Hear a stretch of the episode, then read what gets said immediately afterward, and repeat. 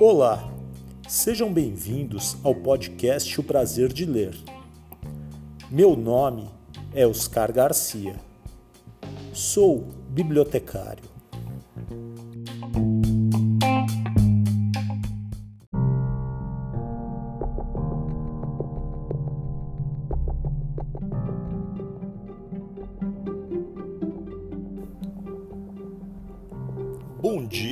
Você ouve o podcast de dia.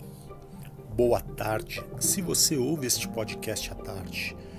Boa noite se você ouve o podcast à noite. E boa sorte se você está ouvindo este podcast de madrugada.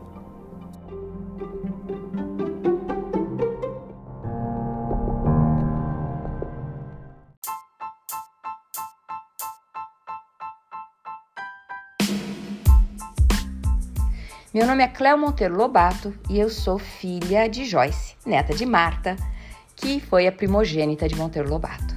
Eu faço um trabalho de tradução, adaptação e atualização da obra de Monteiro Lobato e tenho o website monteirolobato.com.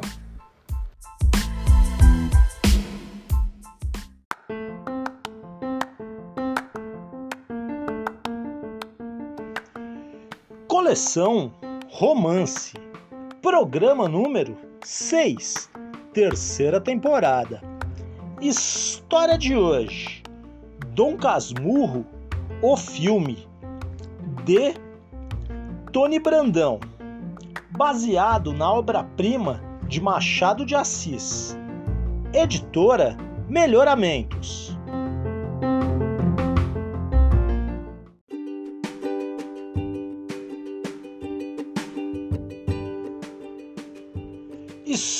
História de hoje: Dom Casmurro, o filme, de Tony Brandão, baseado na obra de Machado de Assis. Editora Melhoramentos. Dedicado para Bette Davis, Joan Crawford, Vivian Lake, Marlon Brando e Roberto Talma.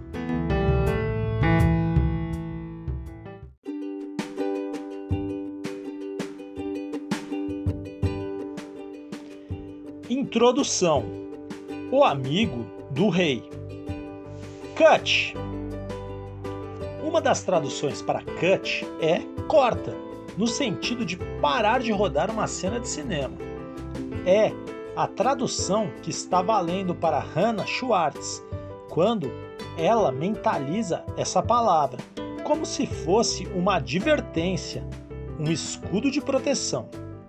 Sempre que houver várias traduções e sentidos para palavras ou ideias, a que valerá para Hannah Schwartz será a mais cinematográfica.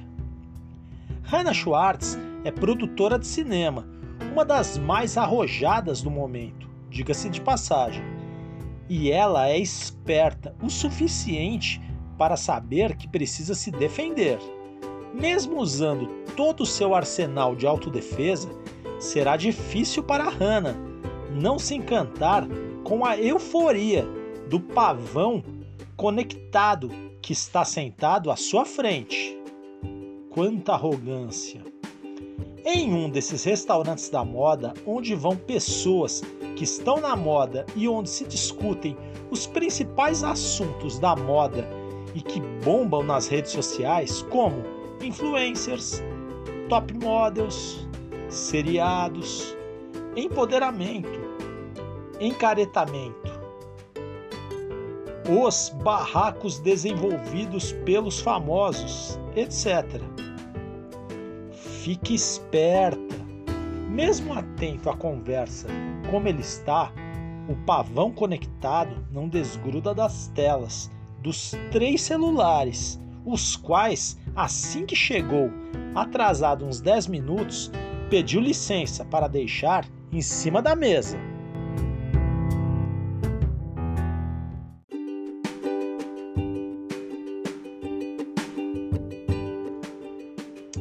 Eu não acho muito educado fazer isso, Hannah. mil desculpas, mas eu estou com três equipes de filmagem na rua, aguardando a aprovação de dois orçamentos, esperando minha caçula chegar com a babá da fisioterapia. Ela torceu o tornozelo no balé. Tudo bem, Neco. Desde que Neco Butros disse a primeira palavra quando chegou, Hannah Schwartz entendeu que tudo que ele fala é para mostrar o quanto é poderoso, responsável, mas poderoso, afetivo, pai preocupado e mais poderoso ainda. Neco Butros é um jovem diretor de publicidade premiado em Cannes, bancado pelos pais, bem vestido por si mesmo e perfumado. Foi durante o Festival de Cinema de Cannes, na França, que Neco Butros e Hannah Schwartz se encontraram pela primeira vez e combinaram de se ver de novo para falar de business. Ela estava apresentando e tentando vender para o mundo um filme de baixo orçamento, mas com um grande potencial para prêmios em festival. Neco Butros estava só a passeio. O festival de publicidade é separado do festival de cinema. Na verdade, Neco nunca está em nenhum lugar a passeio.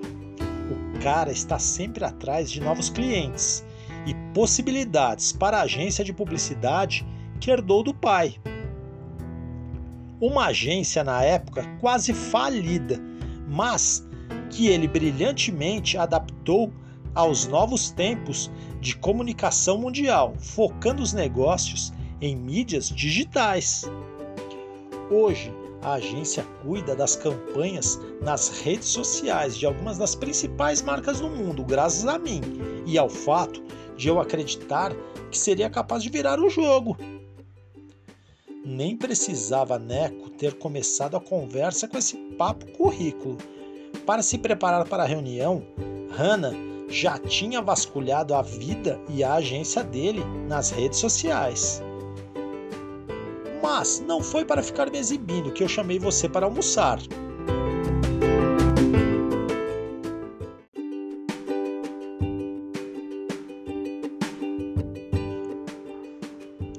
Tem certeza? Neco sorri para Hannah. A ironia dela soa como uma brincadeira para ele. E o cara tem um ego inflado demais para se deixar abater por ironias. É, atualmente não dá para ter certeza de mais nada. Eu nunca tive. O olhar arregalado que Neco joga para Hannah é de quem quer saber mais. Hannah acha que já falou o suficiente. E aí Neco continua. Foi para falar sobre Dom Casmurro. Agora quem arregala os olhos é a Hannah.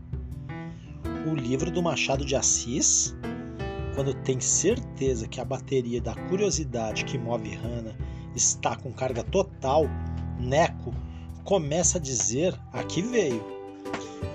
Nós vamos fazer um filme sobre o livro Dom Casmurro e vamos fazer o Bruxo do Cosme Velho vender mais de 10 milhões de ingressos, com a sua história mais intrigante. Hannah não consegue camuflar a surpresa que está sentindo ela não esperava que o projeto sobre o qual Neco quer falar com ela fosse um dos livros mais enigmáticos da literatura brasileira. Você deve estar se perguntando, Hannah, quem esse moleque pensa que é? Só trabalhou com publicidade, nunca dirigiu um longa-metragem e quer começar logo pela obra-prima de Machado de Assis? Ela ainda não tinha tido tempo nem para pensar nisso tudo, nem achou que Neco tinha mais idade para ser reconhecido como moleque, mas certamente pensaria assim. Tem algo intrigando Hannah, mais do que aparente arrogância de Neco. Mesmo sendo uma geração YZZ, um cara da era digital em que as redes sociais é que dão a voz e o tom para tudo, ele se refere às suas ambições em um molde tido como antigo, um projeto cinematográfico. Se você confiar em mim, nós vamos parar o país com esse filme.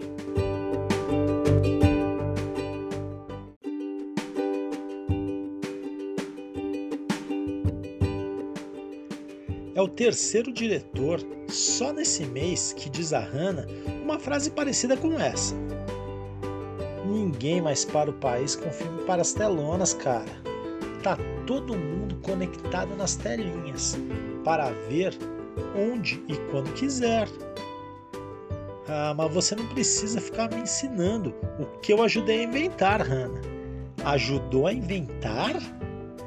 Eu passo as 32 horas do meu dia explorando as melhores formas de produzir conteúdo digital e tentando chamar a atenção e o consumo para as marcas dos meus clientes.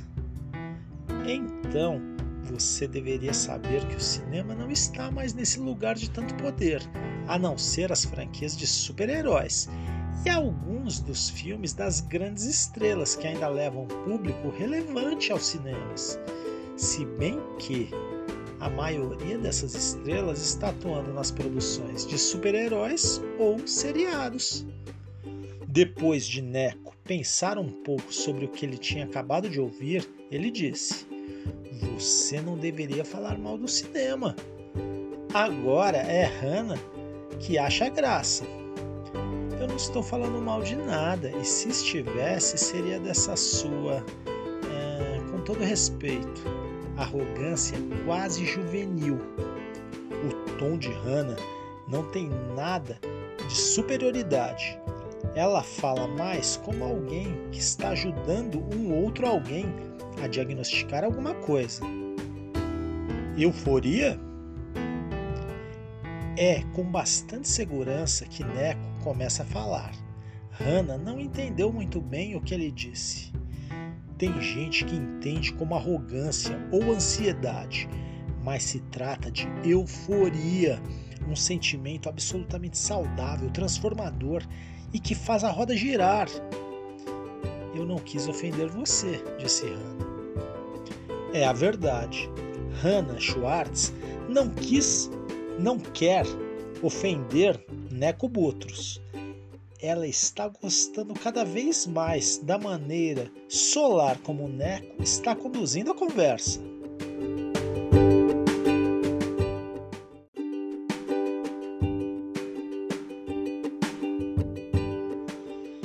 Não é assim que eu me ofendo, Hannah. Tô acostumado. Eu passo praticamente umas 18 horas do meu dia mostrando para as pessoas que eu sou um cara que sabe muito bem como materializar seus sonhos.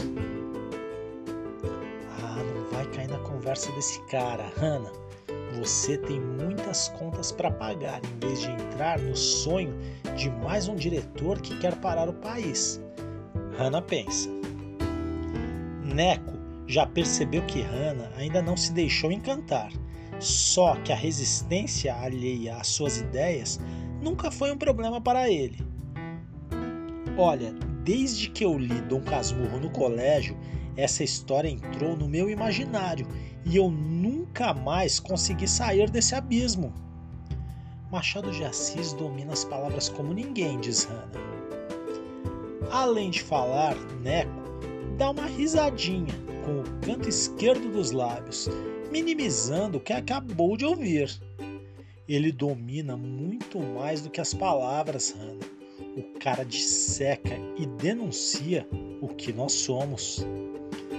Hannah Schwartz jamais esperava ouvir isso de Neco Mutros. Hannah, tô te avisando, esse cara é perigoso. Foi isso que ela tinha ouvido.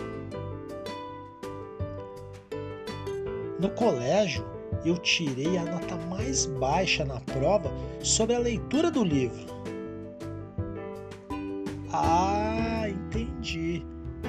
Então, né, você quer se vingar do Machado de Assis. Não, não. Eu quero mostrar para o mundo, observar que eu falei para o mundo. Eu quero mostrar para o mundo o quanto o conteúdo desse livro é atual. Faz muitos anos que Hannah leu Dom Casmurro. Ela mal se lembra da trama da história. O que ficou mais marcado para ela é a dúvida se Capitu traiu ou não traiu Bentinho, com o melhor amigo dele, Escobar. Atual, fala ela. O mundo bem-sucedido segue sendo dominado pelo homem branco, burguês, dominador e patrimonializado, o tal macho social. Quem ainda dá as cartas é a testosterona. É sobre isso que eu quero falar.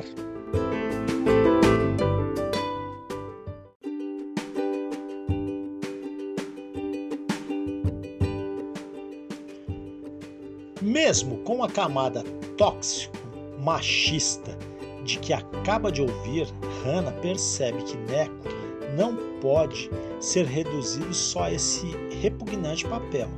Ali dentro tem vestígios de um cara legal. E ela está cada vez mais encantada com o olhar de Neco para o filme que ele quer fazer. Uma dúvida passa pela cabeça de Hannah. Mas espera um pouco. Você quer criticar tudo isso, certo? Neco procura as melhores palavras para responder sem responder, como ele está acostumado a fazer em momentos delicados. Eu quero intrigar, perturbar. Claro que Hannah entendeu a tentativa de Neco de escapar de uma resposta mais objetiva. Ela jamais se envolveria em um projeto que reforçasse algo que achasse retrógrado preconceituoso ou promovesse valores em que ela não acredita. Mas, por enquanto, Hannah ainda quer ver aonde essa conversa pode chegar. Produzir um longa, Neco, não é igual a produzir um filme de publicidade. Eu sei, Hannah, é por isso que eu estou chamando a melhor produtora do mercado audiovisual de ficção. A melhor produtora está muito ocupada agora. A cada fala, o tom de Neco é mais seguro e objetivo. Ah, Hannah, mas eu jamais deixaria escapar uma boa ideia. Afinal, ela é a melhor. Ah, é sério, cara. Eu estou ocupada pelos próximos dois anos. Hannah, eu tenho três equipes de produção para te ajudar. Eu preciso de você para dar o start, para colocar o projeto para rodar e vamos nos ajustando. Olha, Neco, eu custo muito caro. Ah, estranho seria se você não custasse.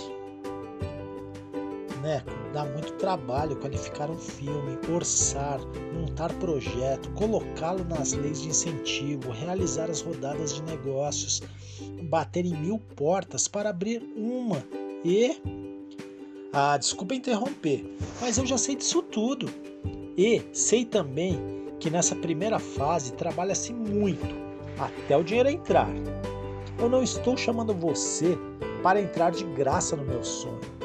Eu vou pagar do meu bolso, do meu dinheiro pessoal, o seu cachê para me ajudar a fazer esse negócio existir, até que entrem os patrocínios para o filme. Ah, patrocínios que eu vou ajudar a levantar. Mesmo com todas as garantias, Hannah ainda está fazendo todo o esforço possível para pular fora. Isso pode demorar a acontecer. Não vai demorar a acontecer, Hannah. E achando graça que Hannah pergunta: Quem você pensa que é, rapaz? E com quem tem certeza absoluta do que dirá, Neco Butros responde: Eu sou amigo do rei. Fim da introdução.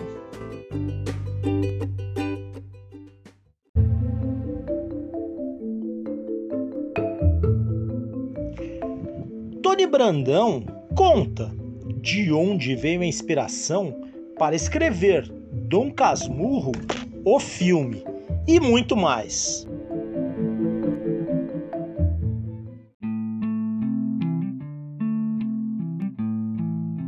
E aí, pessoal, tudo bem? Antes de mais nada, é uma... sou o Tony Brandão, o autor do Dom Casmurro filme.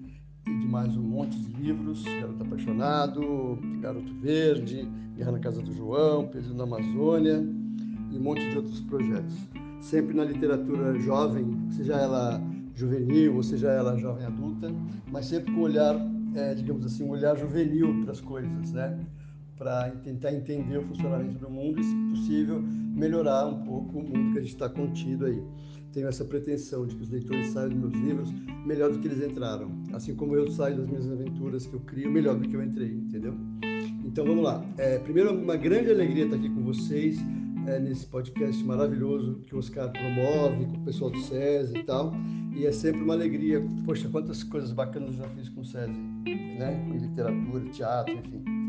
E esse convite para mim é uma maravilha. Eu vou então contar um pouco para vocês da história de como eu cheguei ao Dom Casmurro filme, esse livro sobre o qual a gente está conversando, tá?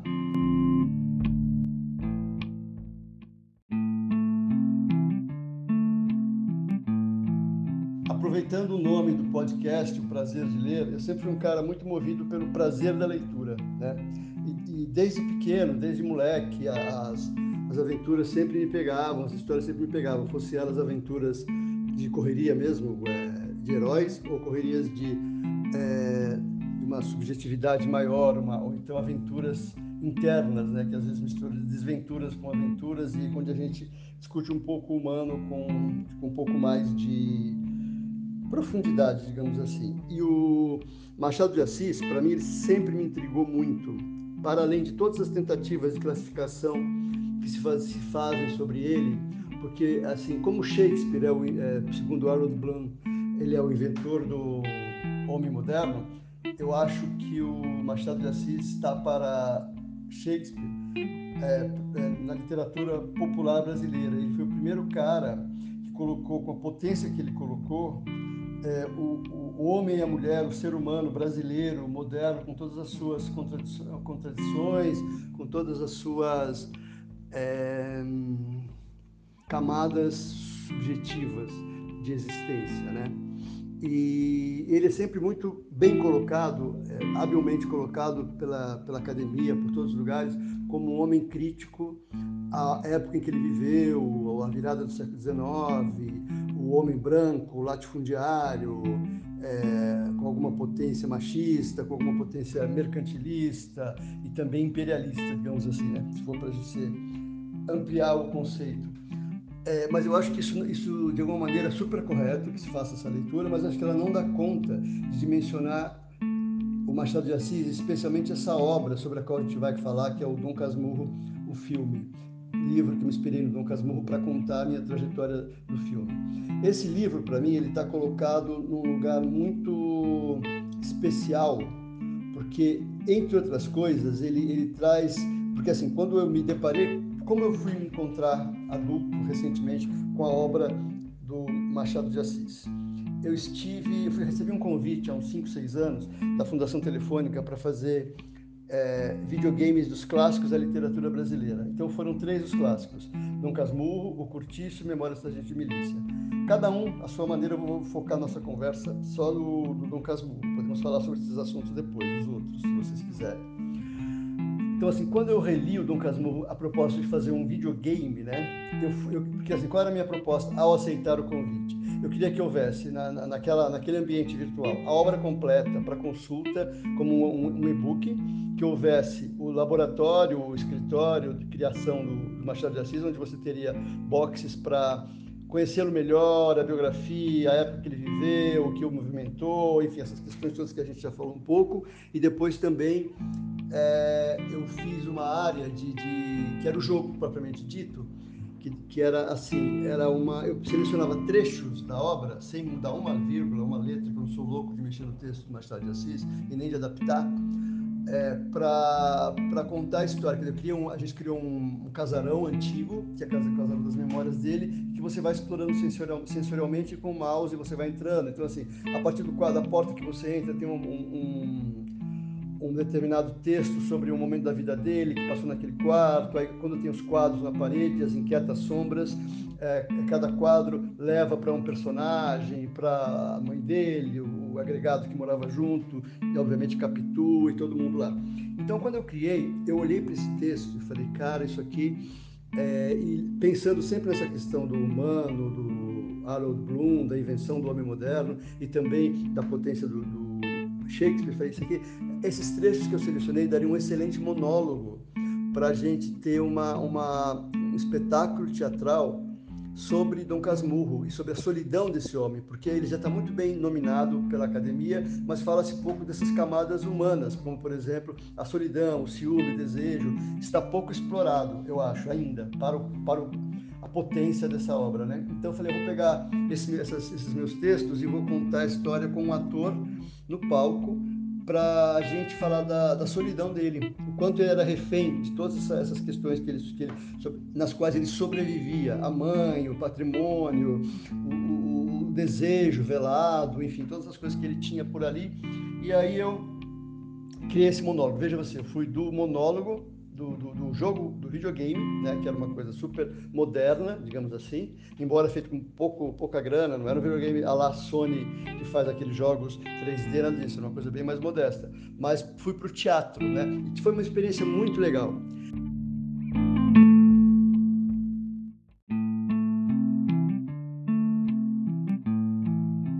Ao terminar essa experiência de adaptar Dom Casmurro para o monólogo, eu fiquei ainda com algumas é, há um pouco de, de, questões aqui comigo, se eu já estava dando conta de tudo que eu queria falar nesse momento. E, paralelamente a isso, minha obra começou a voltar a se conectar ao audiovisual. Né? Eu, meu, é, há 20 anos atrás, eu tive um livro adaptado pela Rede Globo, que é Irmãos em Ação, o livro chama Foi Ele, Foi Ela, e eu adaptei para Globo. Aí fui lá e fiquei escrevendo a obra do Monteiro Lobato na última versão do Sítio Capão Amarelo. Eu sou um dos responsáveis pela adaptação. Então, assim, eu, eu, gostei muito do audiovisual, de poder contar as histórias que eu contei lá, porque eu não tive que baixar a bola da qualidade que eu procuro manter um certo padrão de qualidade no meu trabalho para escrever para televisão, que era uma coisa popular, e na literatura também o oposto. Eu não tento fazer livros herméticos demais, eu quero livros que sejam lidos, entendidos, sentidos pelo leitor. Então, assim, eu acho que não é necessário desligar o cérebro para se divertir e nem apagar as telas para pensar. Então, pensando nisso, eu, é, juntando essa coisa que eu falei, então eu estava voltando para o audiovisual, porque começaram a ter outras demandas de projetos audiovisuais a partir dos meus livros, até por causa do streaming, até por causa que estava chegando no Brasil, até por causa da a potência do, do cinema brasileiro se, se encorpando e tal. E eu fi, foi nessa época foi filmado Bagdá o skatista, o meu livro que foi filmado com o título é, pela Carol Alves Souza, é, que é filha da Tata Amaral, uma excelente cineasta, ambas duas excelentes cineastas, e elas queriam contar a história do Bagdá, e a, a Caru pegou a história para contar e contou da maneira dela, e, e o filme se chama é, meu nome é Bagdá, também é uma outra história que eu posso contar, que eu não vou desfocar muito do nosso assunto principal aqui. E esse filme, que é o primeiro, eu estou com mais quatro projetos audiovisuais rolando. Esse é o primeiro que saiu dessa nova safra, e o segundo livro adaptado para o audiovisual, portanto. E ele trouxe, assim, de cara, um filme feito com baixo orçamento. Ele ganhou o Festival de Berlim, em 1920. É, e aí, é, 20, em 21, no começo de 21, na verdade. E aí, é, eu fiquei muito feliz com isso, nós ficamos todos, e eu falei que bacana, as histórias ganhando tela. E de lá para cá ele ganhou vários prêmios, eu tô, eu tô adaptando alguns livros meus para o audiovisual. Então assim, eu me reaproximei do audiovisual como eu fazia na época da Globo, enfim. E aí, é, olhando para isso e olhando para a obra de Dom Casmurro, juntando, eu falei, cara, eu quero contar um, fazer um romance onde a obra de Dom Casmurro seja o personagem central, a obra de Dom Casmurro seja o personagem central, e onde se fale da, da que, desses meus, desses meus, dessa maneira como eu lido com a cultura, que é que eu falei, não precisa desligar o cérebro para se divertir, esse universo que está muito próximo do entretenimento e da reflexão. Então, aí eu criei o livro sobre o qual estamos falando, que é Dom Casmurro, o filme, que é um livro, eu falo assim, um livro sobre um filme, sobre o livro maior livro da literatura popular brasileira. E nesse livro a gente constrói eu pego, eu crio os personagens chaves para uma produção audiovisual, ou seja, produtor, diretor, é, roteirista, e coloco é, essas pessoas afim na tentativa de, de, realizar um filme, com todas as agruras e as, as, delícias de se realizar um filme, né? todas as dificuldades, todos os prazeres, todas as questões que vão sendo aparecendo, como chegar ao texto final, como pegar o melhor roteirista, a relação roteirista-diretor, e sempre tendo ponto de vista a obra do Monteiro Lobato, do, Monteiro Lobato, do Machado de Assis. E aí, é, eu vejo que eu misturo o audiovisual porque era muito presente na minha vida o Monteiro Lobato no audiovisual e agora estou de novo trabalhando com a obra dele, então cometi um lapso aqui. Mas está tudo certo. Seguindo. E aí eu é, criei esse núcleo de, de personagens e quis, quis, discutir algumas outras coisas também. Exposição, essa, essa vida online que as pessoas estão levando de TikTok, de Instagram, aquela alegria é, forjada, aquela, sabe, aquela exposição é, é, aquela solidão, enfim, vai, tem, tem, para o bem e para o mal, a tecnologia invadiu nossa vida. Então eu tenho que botar um pouco disso na minha história. Aí eu criei três, três outros personagens que serão os protagonistas do filme, que é um ator de teatro disfuncional, que não por acaso acabou de fazer um excelente Hamlet no teatro, que é o Tom Guerra. Criei um ator internacional que é que vem de Portugal para fazer uma participação especial como o nosso querido é, Escobar, e ele vem com essa potência justamente uma coprodução entre Brasil e Portugal, facilita as coisas para o negócio andar mais rápido e tal. E eles estavam em dúvida, obviamente, com a Capitu.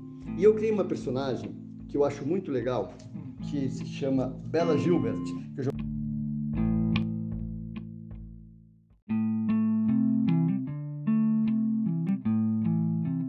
perfil da Bela Gilbert? A Bela Gilbert é uma menina, uma jovem atriz, que esteve é, assim a família a, a, mãe dela queria que ela fosse garota propaganda. E ela detestava esse lugar de garota propaganda mas queria ser atriz. Então ela fazia todas as tudo que ela podia fazer para não ser aprovada nos comerciais ela fazia e quis começar a fazer teatro no colégio tal. E ela está vivendo a seguinte situação. Ela foi escolhida entre 200 200 garotas para fazer uma, um papel um micro papel numa novela de horário nobre da televisão brasileira é, no núcleo, segundo núcleo mais importante da novela, nem era o núcleo principal, e, e ela vai fazer esse papel que é a filha de um político corrupto. Só que a menina é tão talentosa, tão carismática, e a novela, a trama central da novela vai tão mal, e a história da família do político corrupto está tão up to date, que a trama dessa família, e até pela, em função do, do, protagonismo dessa menina, a maneira como ela lida com, com, o personagem e tal, as cenas dela começam a bombar, bombar, bombar na internet, ela vira meio uma namoradinha eletrônica do Brasil e fica e assim, e ela começa, por exemplo, ela, ela fazia cenas num único cenário, ela passa a gravar em todos os cenários, ela aumenta muito as chances dela de exposição tal. E ela, de repente, depois de um tempo, ela está com 20 milhões de seguidores e é uma potência midiática. Qualquer dessas atrizes jovens, essas que fazem comercial tal, tem essa média de seguidores, 20 milhões, 30 milhões. Isso é isso que impulsiona grande parte da carreira digamos, a carreira comercial e a carreira midiática dessas atrizes. Então, a Bela está um pouco nesse lugar, né? Pra você ter uma ideia, ela entra na novela ganhando tão pouco, um cachê, no final da novela, um cachê que ela vai fazer de uma, uma participação VIP, que é muito comum a gente ver essas atrizes e atores nessas participações VIPs, equivale a todo o salário dela que ela ganha para fazer a novela toda. Mas o mais importante é que ela ao terminar a experiência audiovisual, ela está carente de conteúdo, de qualidade. Ela é uma atriz de verdade, sabe? Assim, ela é uma, uma, uma, uma atriz como Deborah Bloch, como Malu Mader, como Fernanda Torres, essas atrizes que não são mais jovens, mas ainda são referências de atrizes mais modernas. Então ela quer conteúdo e qualidade. Então ela ela está exausta. A emissora quer que ela vá fazer uma segunda participação na na, novela, na nova novela, ser uma protagonista, e ela diz que não. Ela diz que não aceita, não vai fazer, agradece, porque ela precisa viajar o mundo para conhecer, para ir a museus, para ir a ver teatro, enfim, a fazer um mergulho cultural no que interessa a ela. E nesse meio tempo ela se depara com a, a uma amiga dela, chega até ela essa notícia que vai haver uma filmagem de um Casmurro e ela adora a Capitu e ela vai para fazer a Capitu, entendeu? Então é, ela faz teste, vai ganhar um cachê muito baixo, parecido com o cachê dos outros atores, embora seja muito mais famosa, porque é uma produção de baixo orçamento e tal. Então é assim, eu coloco nesse, nesse lugar, a gente discute a exposição o ator de teatro, por exemplo, é um ator excelente, mas ele é muito indisciplinado, né? Assim, fica difícil para ele é, seguir uma carreira é, potente, organizada, da maneira como ele age com a agenda, com álcool. Então, assim, ele vai, ele vai um pouco Sim, eu vou, vou, vou, dando highlights de questões que fazem parte do amadurecimento do jovem adulto, como é que lida com as questões existenciais e como é que dribla as questões midiáticas, enfim. Então, e aí sempre, sempre, o tempo todo é, indo para a obra do Monteiro, do Machado de Assis, né? voltando para a história do Machado de Assis. E aí, o que acontece? Tem um momento em que o Tom Guerra, que é o ator, ele se depara com uma questão muito, muito importante para o meu livro, acho que para a gente discutir, que é a condição do Machado de Assis no momento em que ele, a existência dele, ele desceu do morro, aprendeu francês, desceu do morro e foi ser um escritor, quer dizer, ele, ele rompeu com to, um negro, né, um homem negro mulato, rompeu com todas o que se esperava dele, que ele fosse mais um serviçal.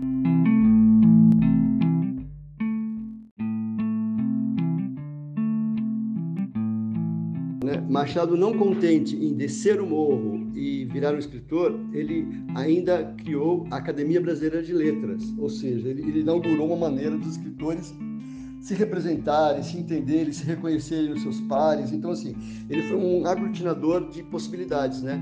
Então, mas ele, a história, quer dizer, ele, ele rompeu com o que se esperava dele, na verdade, né? Um lugar é, por ser negro, por ser pobre, né? Eu penso muito quando eu penso nisso, eu penso muito na Zezé Mota, que é uma grande atriz, uma grande protagonista da cena cultural brasileira e que também rompeu com todas as barreiras que se esperava para, é, é, assim, sabe, que, se, tinham para ela ser o que ela virou, a potência que ela virou, a Chica da Silva, Tudo Bem, as novelas que ela protagonizou, o romance interracial que ela fez, enfim, todo o trabalho dela que vem a partir da, da, da, dela insistir em romper com o, a, a, o que esperava, esperavam dela. E aí no meu livro, o, o Tom, ele de alguma maneira está nessa linha, vou romper ou não vou romper, ele vai ficar no lugar. A maioria dos amigos dele, por exemplo, não foram para a faculdade, ele é de periferia, então assim, não, não chegaram à faculdade. Ele é, estudou teatro, entendeu? Então assim, é, na, mesmo no colégio, ele tinha professores de literatura que o puxavam para ele mudar. Assim, olha, você pode sair desse lugar, você pode crescer, você pode ganhar dinheiro com seu talento, entendeu? Então, assim, ele, ele, ele viu no Machado um, um, retrato dele mesmo. E aí até ele, ele visita, para a criação do personagem, né, do, do, Bentinho, ele visita o morro do Livramento, onde, onde Machado de Assis é, nasceu, entendeu? Ele percorre as ruas, as vielas, ele vai ao cemitério onde está o mausoléu da academia para ver os, os, ossos, enfim, ele faz um mergulho na história do, do autor para falar de si mesmo e para compor esse personagem que ele faz lindamente no cinema. Então vejam, essa é a volta que, assim, que, que deu em mim o, a obra do, do, do, Machado. E eu acho que esse livro que vocês estão, sobre o qual gente está falando, ele contempla a possibilidade de, de falar disso tudo, entendeu?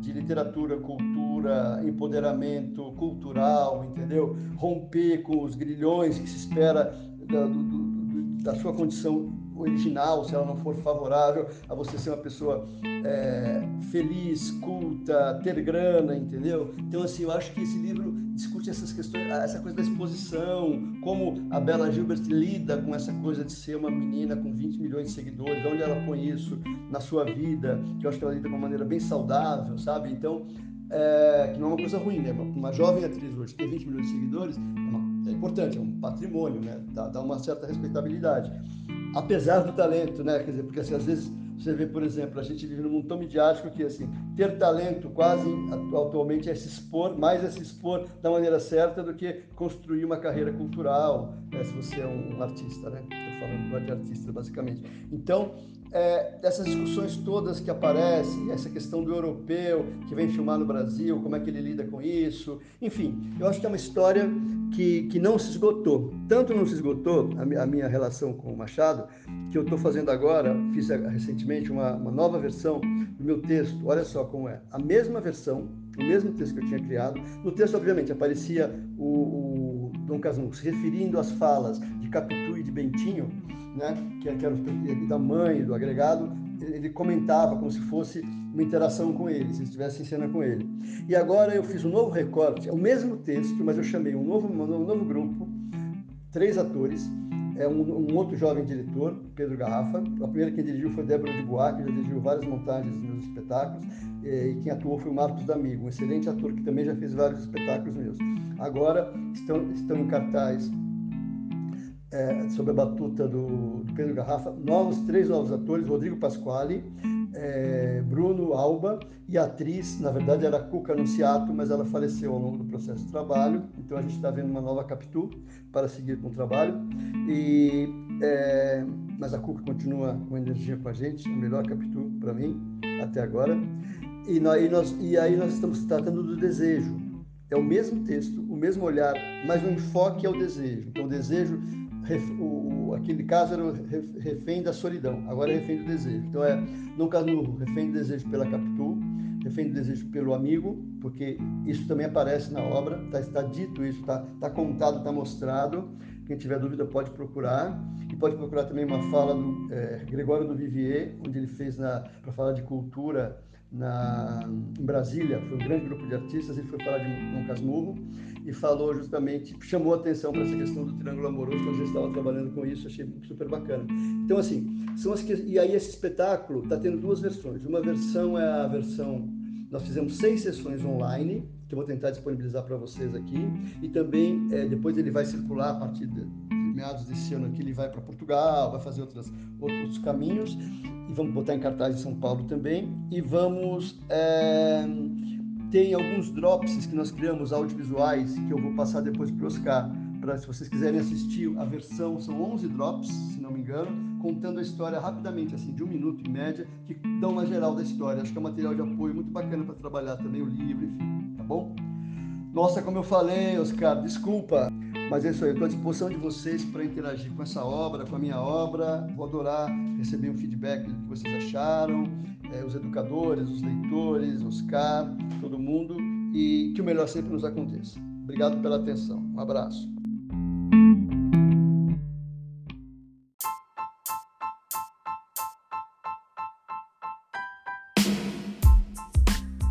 Olá, meu nome é Thiago de Melandrade, escritor, e este é o podcast Prazer de Ler, com Oscar Garcia.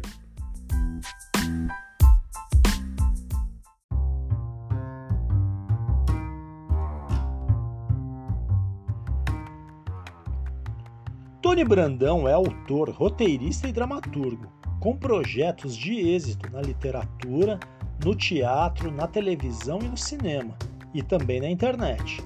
Seus livros já ultrapassaram a marca de mais de 3 milhões de exemplares vendidos e propõe uma reflexão bem-humorada sobre temas próprios dos adolescentes e dos jovens leitores, apresentando as principais questões do mundo contemporâneo.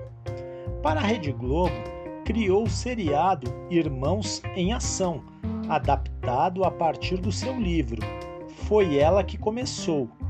Foi ele que começou. Também foi um dos principais roteiristas da mais recente versão do Sítio do Pica-Pau Amarelo, exibido pela mesma emissora.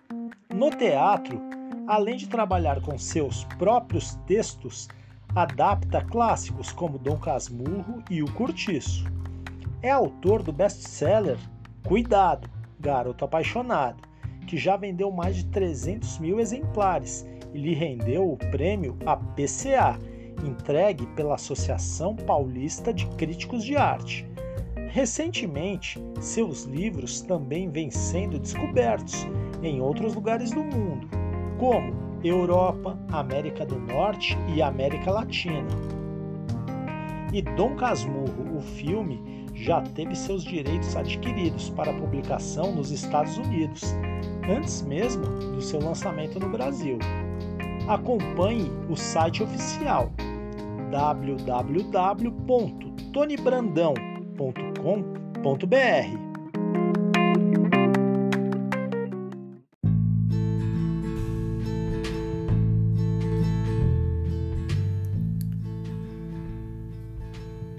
Chegamos ao final de mais um episódio. Espero que todos tenham gostado.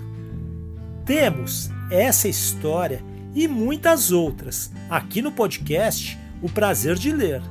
Se você tem alguma mensagem, recado, quer fazer alguma crítica ou sugestão de próximos livros a serem lidos, entre em contato no e-mail podcast prazer de ler tudo junto arroba gmail.com ou no Instagram podcast prazer de ler.